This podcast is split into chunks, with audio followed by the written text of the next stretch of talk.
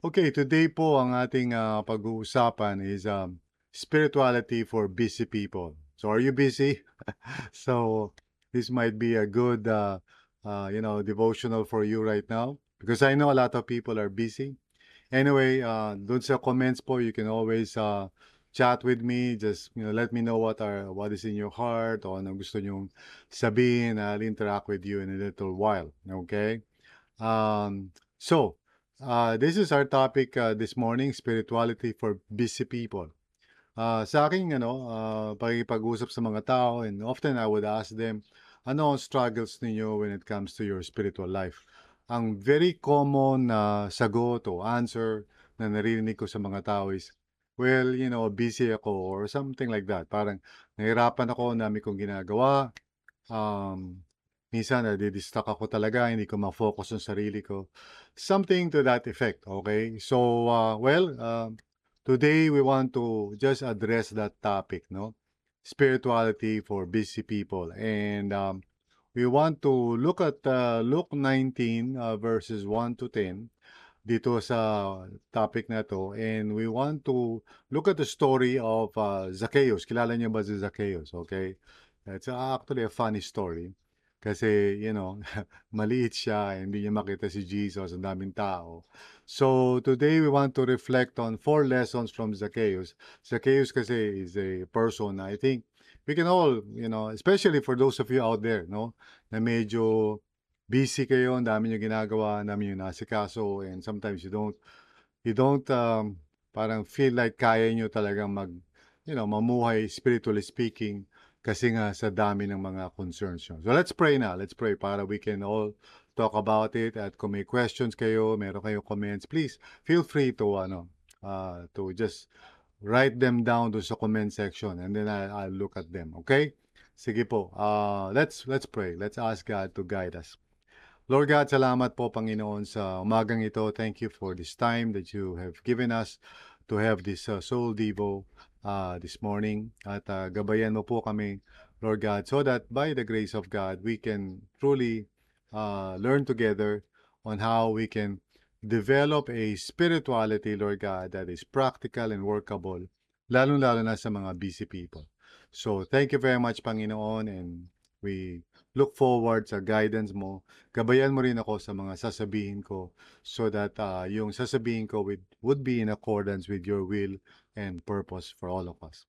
So, salamat po, Panginoon, in Jesus' name. Amen and amen.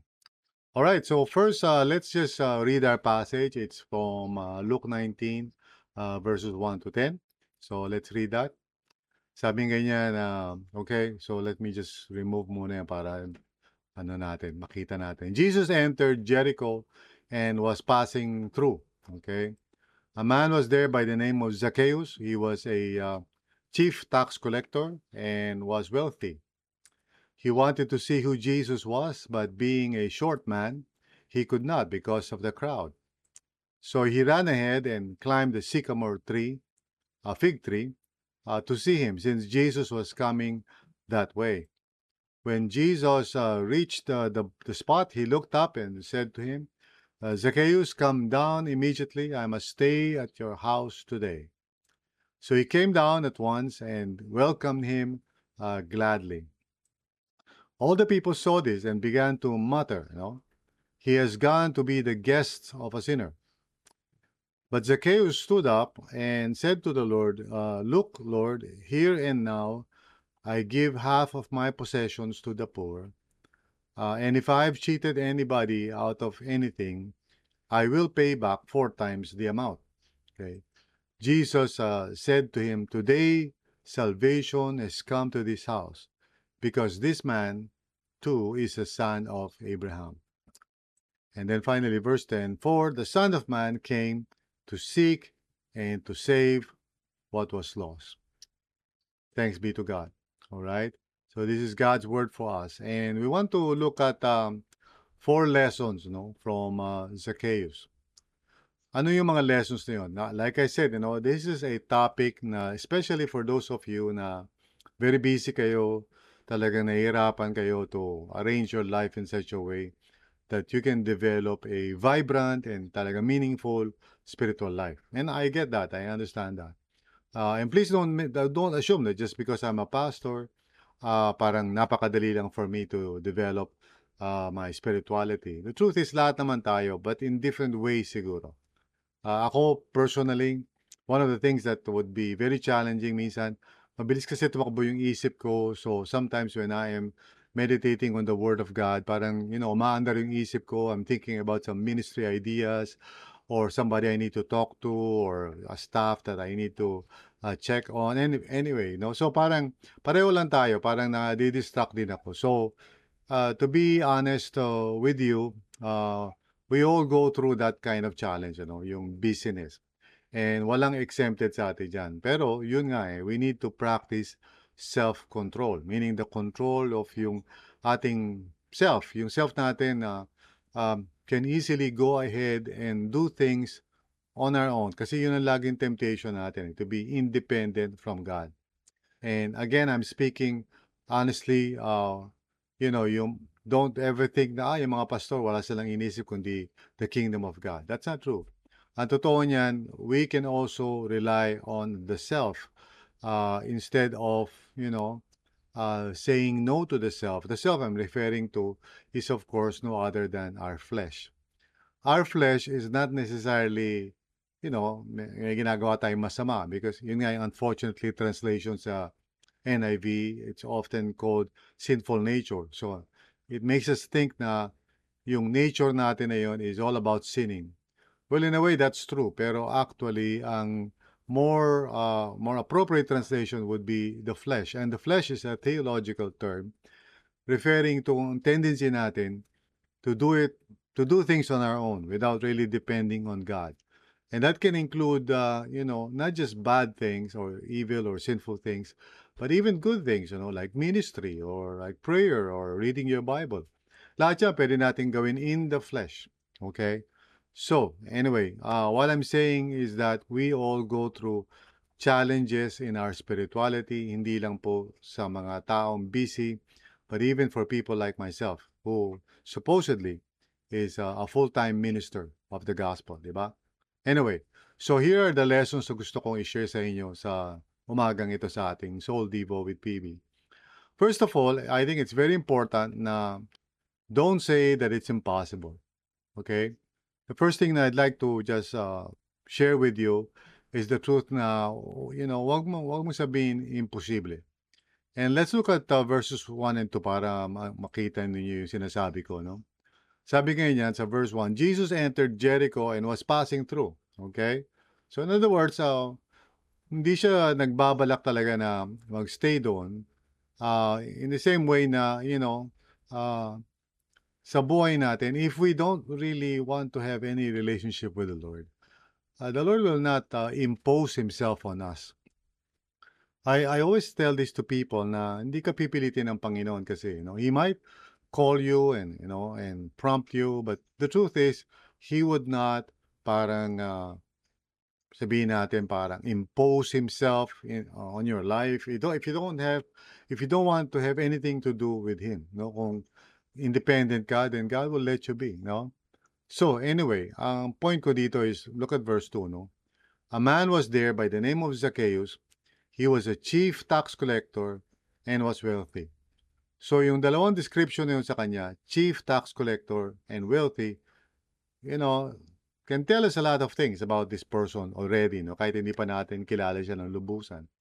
The fact that he is a chief tax collector, that means na in that area, siya yung nangangasiwa ng iba pang mga tax collectors doon. And these are the people na nang, naniningil o kumukuha ng taxes from ordinary people bilang representative ng Roman Empire, no? And of course, they are perceived to be um, traitors, no, sa mata ng mga fellow Jews. Kasi Jews sila eh, pero they are conspiring, ika nga, uh, with the Romans in terms of taxation. But this man, ang gusto ko bigyan ng emphasis, this man is a chief tax collector and wealthy, which means he has a lot of things going on in his life. Okay, in other words, he is busy. Okay? Hindi siya parang pabanjing-banjing lang. No? There are a lot of things that he has to do in his life. Okay? And so, just right at the beginning of the story, alam natin na si Zacchaeus, just like a lot of people who are busy, probably wouldn't have the time um, na, you know, necessary to develop a relationship with Jesus. Which of course, in this story, makikita natin, uh, is not really what happened. Instead, he pursued a relationship with Jesus.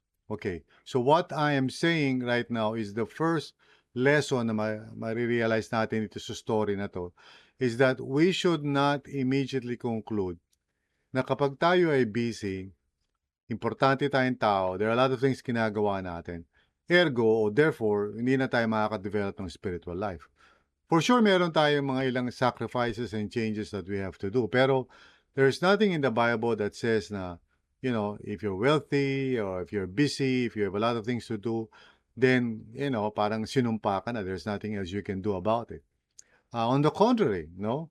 Uh, Zacchaeus is a man who's very busy, who has a lot of things going on in his life, and yet, by the grace of God, he was able to see na merong paraan eh, no? Merong way. And that's the first lesson na gusto kong i-share sa inyo dito sa ating Soul Devo with yours truly, PB, no? Don't say that it's impossible. Now, I don't know about you. Maybe you are working, you are a business person, a student, or whatever. Even, you know, uh, a mom or a dad, you know, nasa bahay. You know, you can also be busy with household chores and everything. Mga dapat linisin, dapat, you know, hugasan, dapat labhan, and so forth. So, lahat po tayo naman may kanya-kanya tayong business. But here's the thing. Huwag kayong papayag na sabihin sa inyo ng kaaway, imposible na to develop a living and vibrant spiritual relationship with Jesus just because busy ka ngayon. Okay? Like I said, there may be some things na kailangan mong gawin sacrificially, pero hindi imposible yun. Alright? There needs to be first the willingness to believe and to accept na yes, pwede pa rin ako makadevelop ng healthy relationship with my Lord.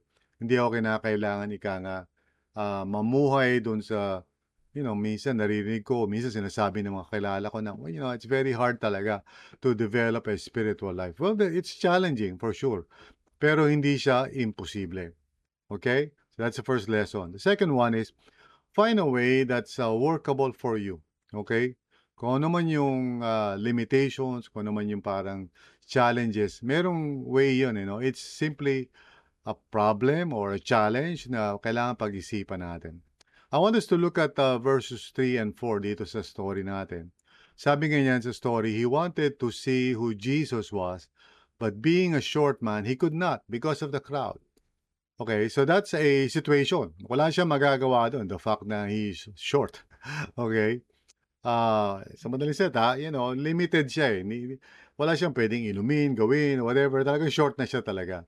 But look at the the next verse, no? And this is of course funny, no? Pero sabi niya sa verse 4, So he ran ahead, so inunahan niya na yung crowd, and climbed a sycamore fig tree to see him, since um, Jesus was coming that way. Now, this is this is funny, pero at the same time, it's a lesson for us, ano? Ah, kahit ano pa yung sabihin natin na predicament natin, ah, it could either be a situation like in the case of Zacchaeus, situation yun eh, dahil 'pag sinabi kong situation, that means there's really nothing you can do about it. There's nothing you can do to change that particular situation. So, maliit siya and he's there's nothing he can do about that. Talagang maliit siya eh, okay? But at the same time, we can also identify a problem. So, maliit siya, so ang problem hindi niya makikita. Now, a problem is different from a situation. Kasi a problem is something na meron naman solusyon. Maring hindi mo pa naiisip o hindi mo pa na-figure out. Pero when you say na, uy, problem, that means na there is a solution. So you can be problem-oriented or solution-oriented. Now, my suggestion to you, if you're a busy person, is don't be a problem-centered person. Ano, problema ko nga, hindi, wala akong oras eh. That's a problem-centered uh, mentality. So, maybe you have a situation, okay? Granted, kunyari, well, in schedule ko ganito. Maybe there's nothing you can do about it kasi in schedule mo, mahirap, medyo tight, okay? But what it implies is that because ganito yung situation, therefore may problem, right? Now, yung problem can be solved. The situation may not be, ano, changeable, pero the problem can be solved. And I want us to have that mindset. No? Ito yung lesson natin kay Zacchaeus. Eh. Maliit siya, pandak siya, pero hey, you know, uh, ang implication, no, may problem, hindi niya makikita si Jesus kasi may mga crowd, mas matatangkad sa kanya. So, you know, that's a problem. May solution yun. So, he ran ahead, inunahan niya na yung crowd, pinosisyon niya yung sarili niya sa isang sycamore fig tree, and lo and behold, that's how he was able to see Jesus. So, my, ano, uh, my exhortation sa inyo lahat ng mga busy people, okay, just like me. Una-una, sabi ko nga, don't say it's impossible. But secondly, find a way that's workable for you. Okay? Find a solution. Huwag kang maging problem-oriented. Okay, ganito yung schedule mo, mahirap, medyo talagang challenging, and there's nothing you can do to change it unless magre-resign ka sa trabaho or makikiusap ka sa supervisor mo. Maybe it, it's not workable. Ano? Kailangan mo yung trabaho. And secondly, or yung business mo, ganito yung schedule, uh, and there's really not much you can do. But, yung implication nun, okay, yung implication na, well, because that is the case, hindi ako makaka-devote ng time ko with the Lord is a problem. Now, that one has a solution. Pag sinabi mong isang bagay a problem, may solution niya. For example, right now I'm creating uh, at least tatlong klaseng podcast. You know, you're listening to one of them. It's called Soul Devo with PB.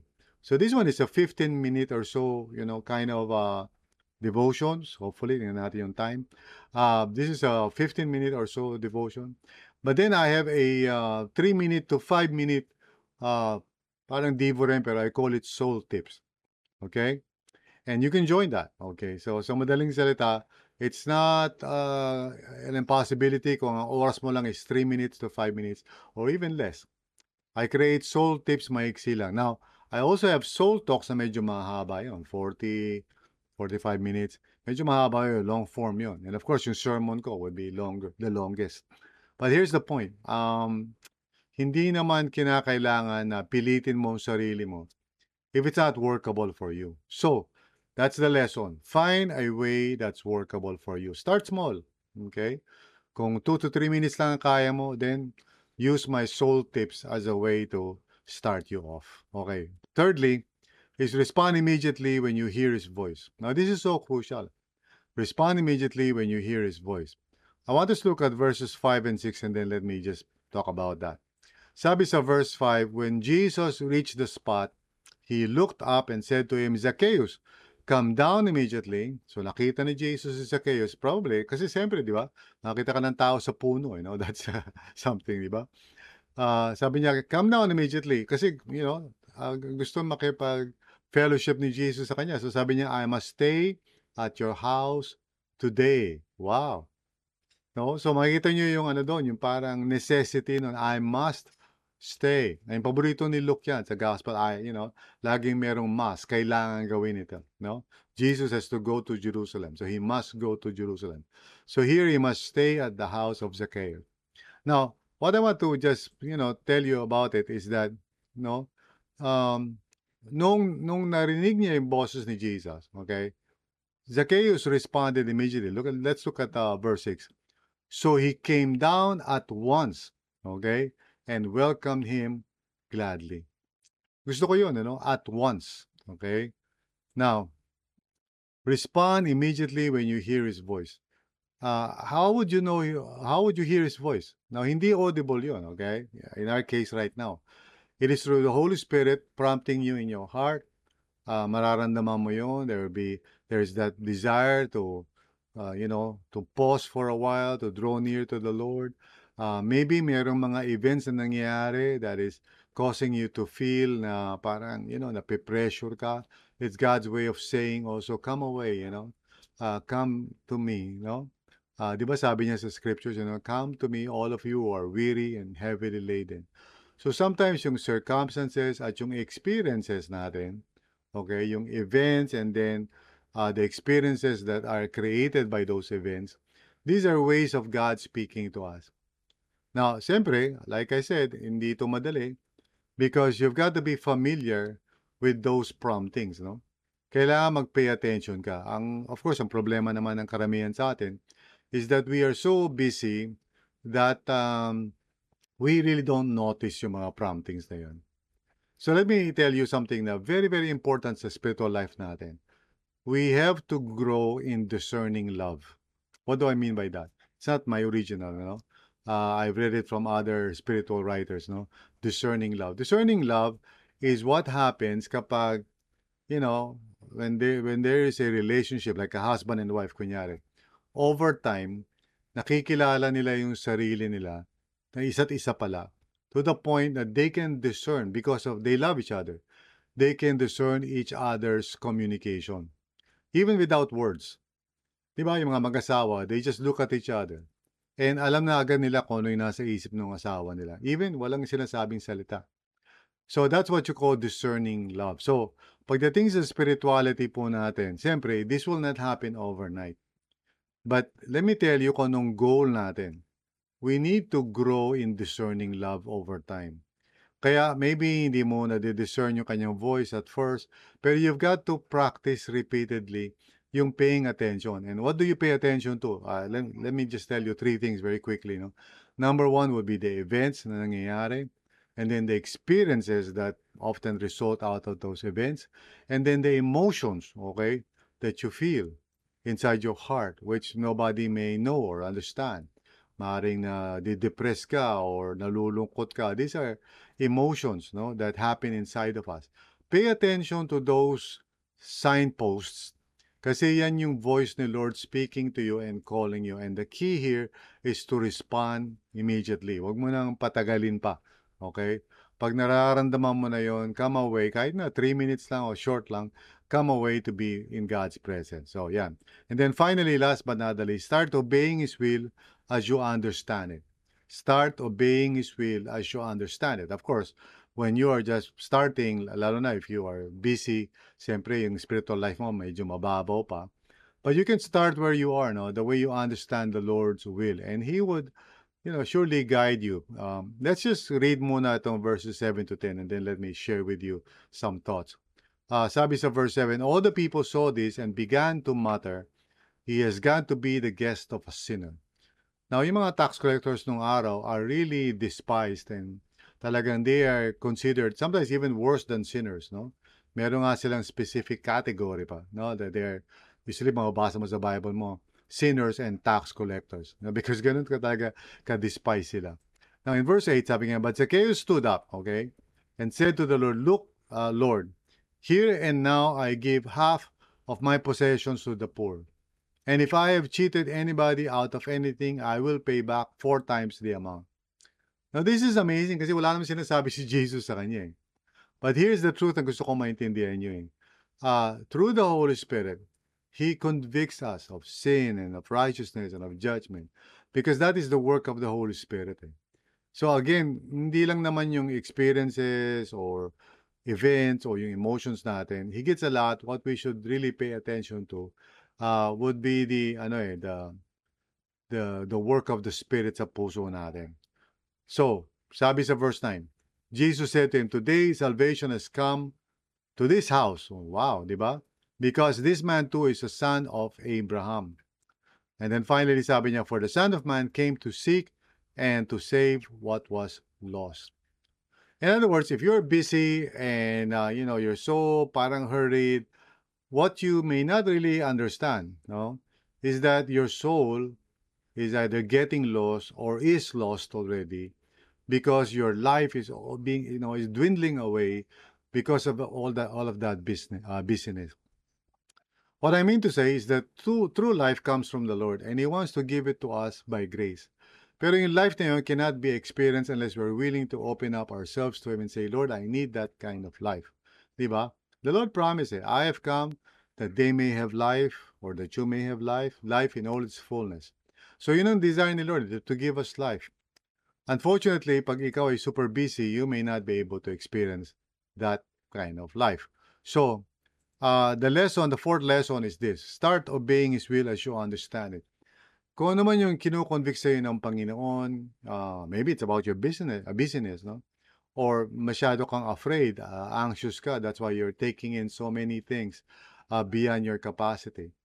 Uh, you start where you are. Kung ano man yung kinukonvict sa'yo ng Panginoon. You start repenting on that. You start obeying the Lord's will. Lord, um, medyo Lord simula ngayon I I would not do anything, you know, na na hindi mo kalooban. For example, let me just give you a personal example. Mina minsan kasi 'pag hindi ako, ah, you know, self-aware sa sarili ko, sometimes paggising ko nache-check ko na agad yung Messenger, yung Facebook, alam mo ba, email. And before you know it, lilipas na yung ilang minuto, ah, basically naubos na. Instead of me starting with, ah, really paying attention to the Lord and listening to God. Just this morning nangyari sa akin yun, eh. So, uh, you know, to be honest, we all need to make some, you know, turnarounds and changes sa buhay natin as we begin to understand it. So, yun, na- na-realize ko na, okay, hindi mali, hindi tama yun. I should not spend time muna sa social media or whatever. So, pause muna talaga lahat yun. All I need to do is pay attention to God. So, I would, I would start with my day with that. Okay? So, again, the, here are the four lessons from Zacchaeus, no? Take down uh, sa notes ninyo. Una, don't say that it's impossible. Okay? Pangalawa, find a way that's workable for you. Pangat pangatlo, respond immediately when you hear his voice, so it would take some time. And then start obeying his will as you understand it. You may not know everything yet, but start where you are. Okay?